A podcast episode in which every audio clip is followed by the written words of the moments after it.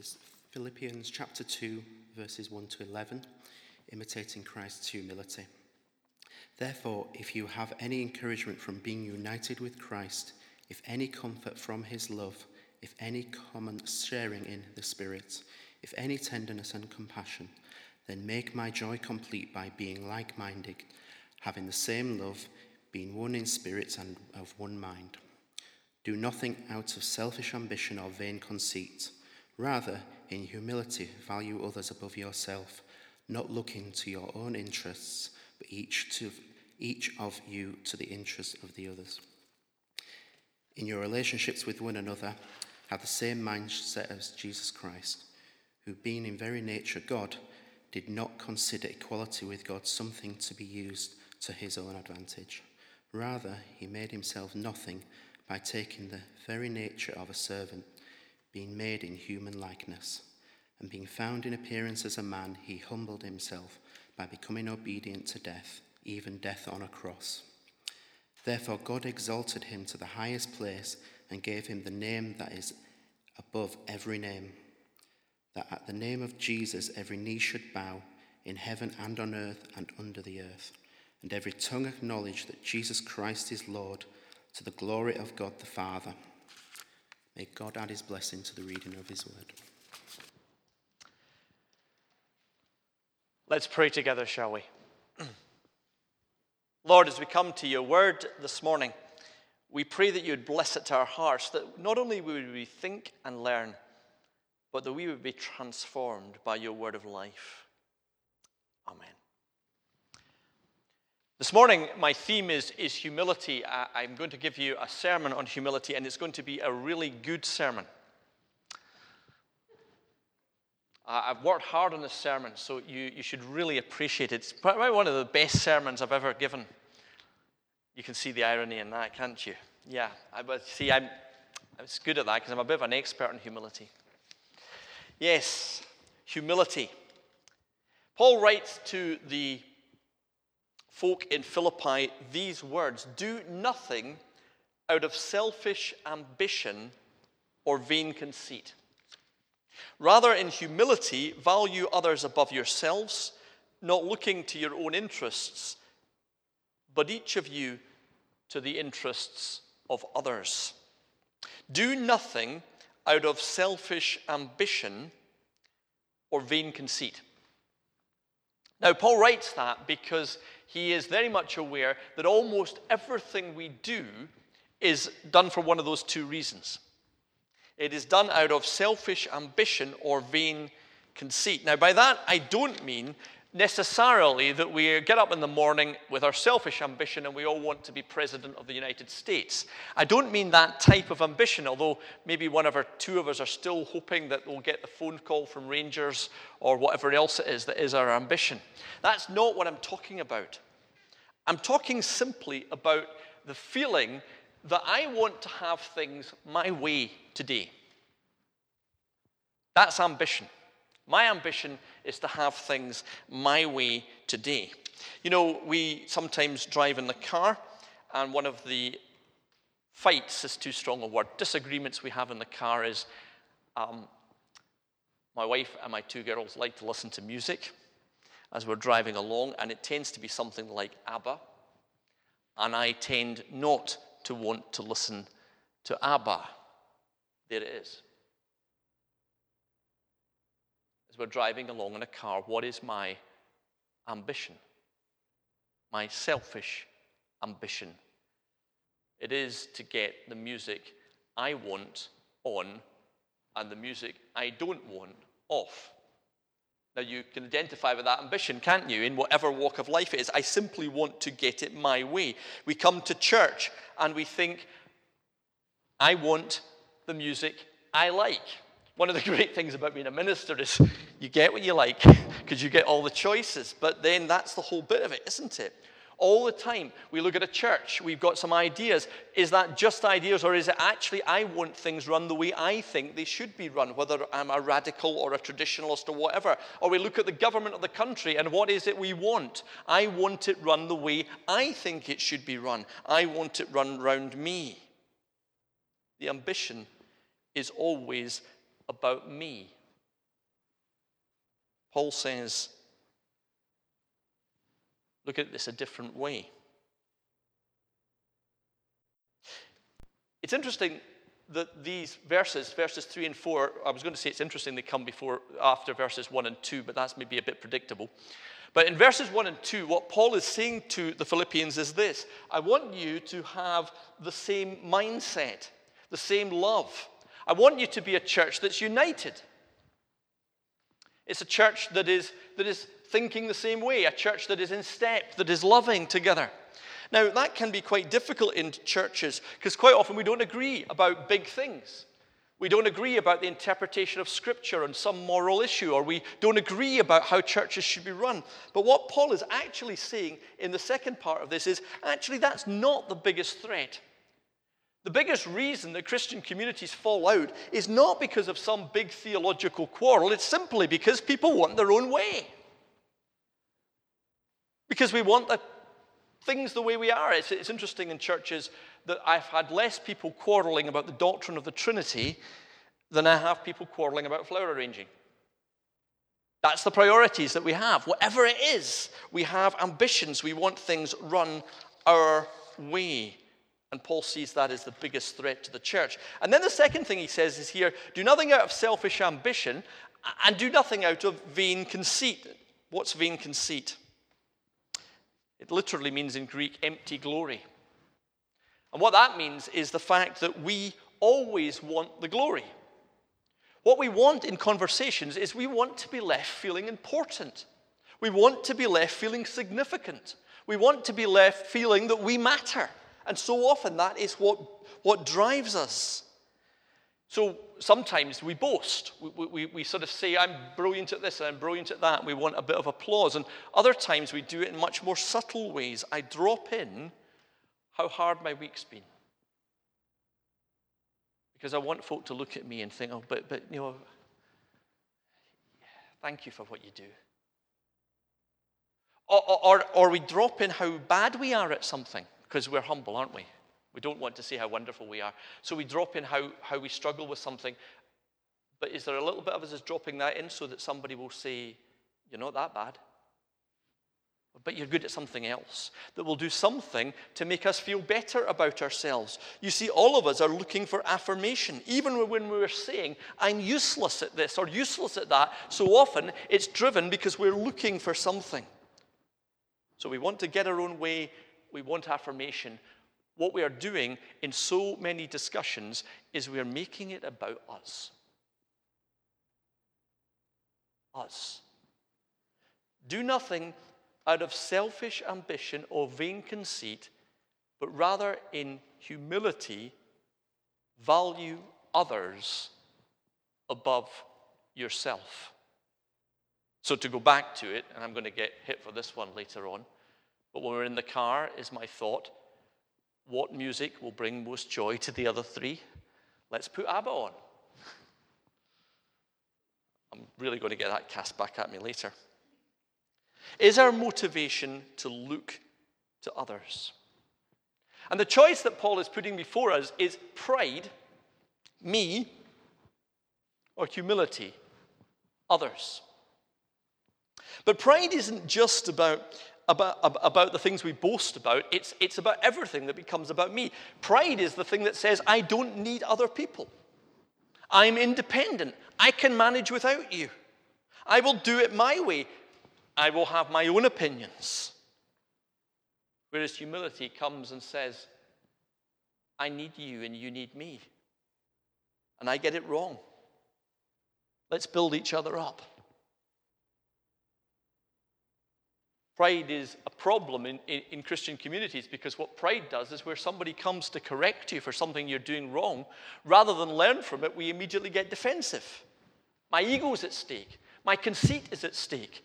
My self esteem is at stake, and therefore I lash out.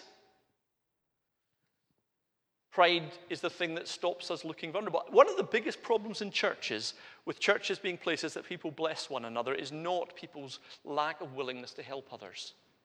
Most people in, in churches are willing to help other people. What they're not willing to do is take help. That's pride. I don't want to show you I'm weak. I don't want to show you I'm vulnerable. I don't want to show you I have a need. That's why I'll tell you it's fine, because I'm proud. Do nothing out of selfish ambition or vain conceit. And that is so often what is driving us. Pride also stops me learning and growing. You know, one of the things I, I find with many Christians today is that they don't want to grow and learn new things. And so when the minister starts teaching them something new, they'll say, Oh, can, you, can you not keep it simple? I'm just a simple soul. Don't, don't give me something complicated. Which sounds really humble, doesn't it? I, I you know, I, I can't understand these great things. But actually, it's not, because what you're actually saying at that point is whatever you have to teach me that I don't know can't be important. I don't need to know it. I know everything that matters. And so often, what we see as humility isn't humility at all. It's actually the arrogance that I have everything I need. I don't need anything from you. I have nothing to learn from you. I'm not teachable. And some say I'm useless. I don't have ability. I can't do that. And I want to say that's not humility either. That's just more pride. Because what we're actually saying when we do that is, I don't want to do what you're asking me to do because I might fail, and then what will people say? That might take my self esteem a knock. That might have folk laughing at me. Therefore, it's easier to say, I can't do that because that will protect me. We have the fear of failure, we have the fear of our self image being lost. You know, the humble person, when they're asked to do something, doesn't say, I can't do that. They say, I'm not sure if I could do that, but I could be wrong. If you think I can do that, maybe you're right. That's humility. Humility isn't going around saying we're useless. Rather, humility is looking at the other person and wanting to bless them in this situation. C.S. Lewis put it this way humility isn't thinking of yourself less or sorry, humility, get me get this right way, isn't thinking less of yourself, it's thinking of yourself less. So humility isn't going around saying I'm useless. Humility is saying, actually, I'm not, I'm not obsessed with how I feel about this. Think about it this way Paul is in a prison in Rome. He is alone. He is miles away from any friends. And he's writing to the Philippians with this concern. And here is what he writes in verse 2. He says, Make my joy complete. Now, how does he finish that sentence? He could have finished that sentence by saying, Make my joy complete by getting me out of prison. Make my joy complete about organizing a jailbreak. Make my joy complete about sending me more food and a, and, a, and a file in the cake so that I can be in a better place. But rather, he says this make my joy complete by being united and built up. My concern is with you and not with me.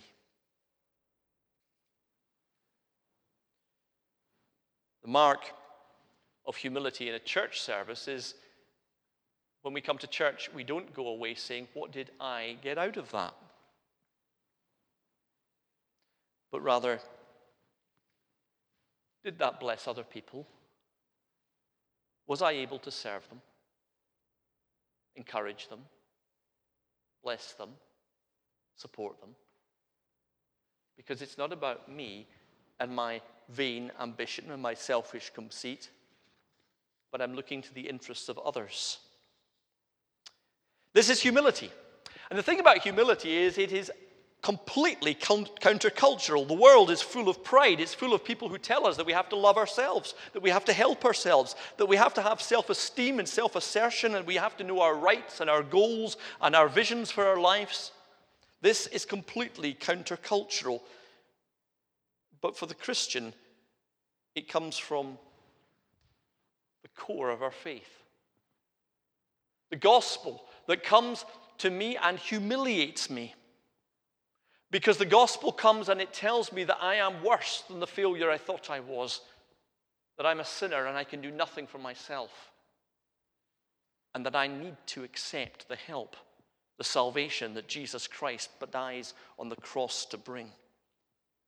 And then Paul goes on in this passage with these amazing words In your relationship with one another, have the same mindset as Christ Jesus. Put Jesus in the center of all that you are going to think about and how you are going to live. Now, if you're looking at this in a Bible translation, you will notice verses 6 to 11 are put almost in a poetic form, they're laid out. And that is because most scholars think that verses 6 to 11 are a hymn that Paul is quoting. Just like we might quote one of our hymns, he's maybe quoting a hymn that the Philippians knew all about Jesus. And it talks about Jesus incarnate being born, Jesus dying on the cross, and then Jesus rising and being glorified. You can have a look through this hymn yourself. We'll sing a paraphrase of it later. But the point for Paul is this this isn't just about what I believe or what I sing or how I worship. This is to shape my life and your life together. Jesus is our role model. Now, we would want to say Jesus is far more than our role model. Jesus is our Savior. Jesus is our God. Jesus is our Redeemer, our hope. But here's the thing if Jesus isn't also your role model, what on earth are you doing? How is Jesus our role model? Well, this hymn that focuses on Jesus starts off by telling us that Jesus was the most humble man who ever lived.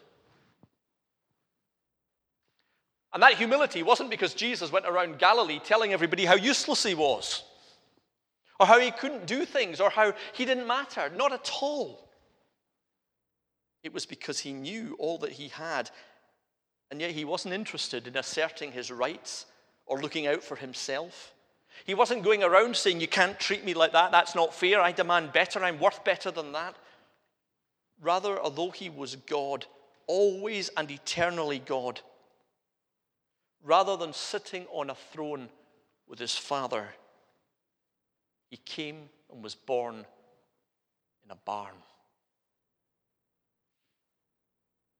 Rather than being omnipresent with God in every place, he came into one place. Rather than being unchangeable and immutable and all the big words that theologians use about God, he came into human form. And he made himself nothing taking on the role of a servant or a slave. He was still God in Galilee. He could still forgive sins, he would still be worshipped, yet he set all of those things aside. Now, if that's our role model, there is no place for us ever to say, when we're asked about something, well, that's not my thing.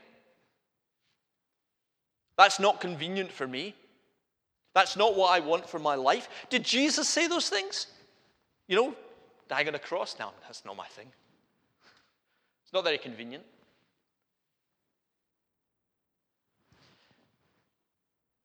He humbled himself to death on a cross. The one who was worshipped by angels was murdered by us, died in our place for love.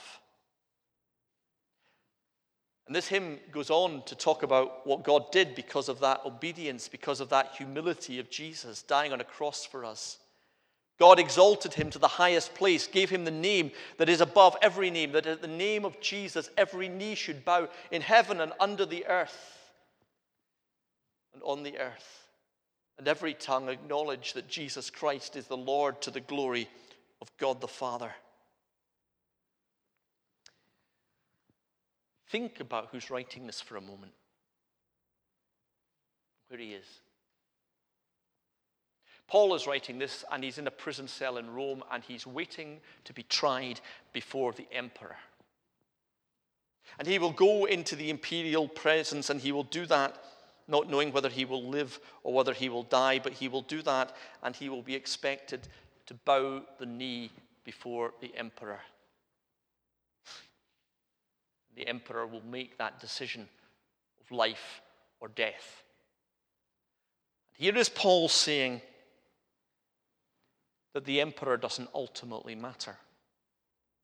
The only one who matters, the only one whose opinion matters, the only one who has the power is Jesus Christ, the one who humbled himself.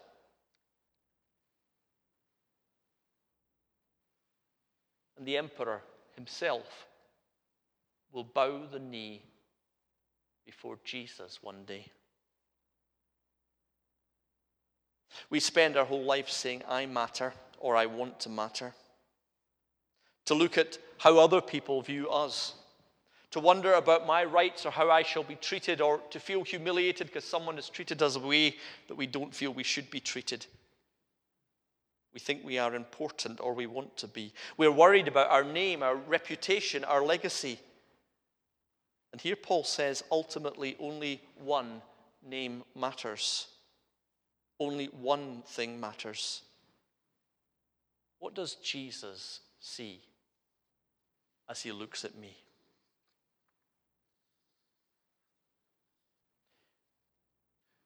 When Jesus was born, or before he was born, rather, when he was conceived, Mary sang a song, didn't she?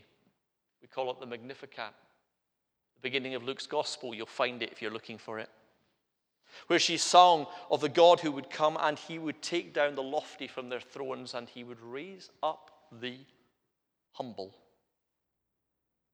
The humble. Caesar would bow before the name of Jesus one day, Donald Trump will see Jesus Christ and he will acknowledge that he is not the greatest. One day, all our pride, all our sense of who we are will melt away before Jesus. So, this is our lesson for today in humility. Focus on Jesus, his example before us.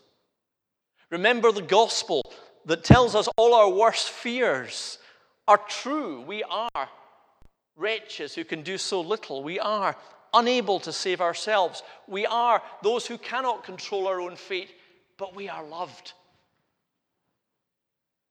Be teachable. Let this song of Jesus shape you. Let your mind become like His.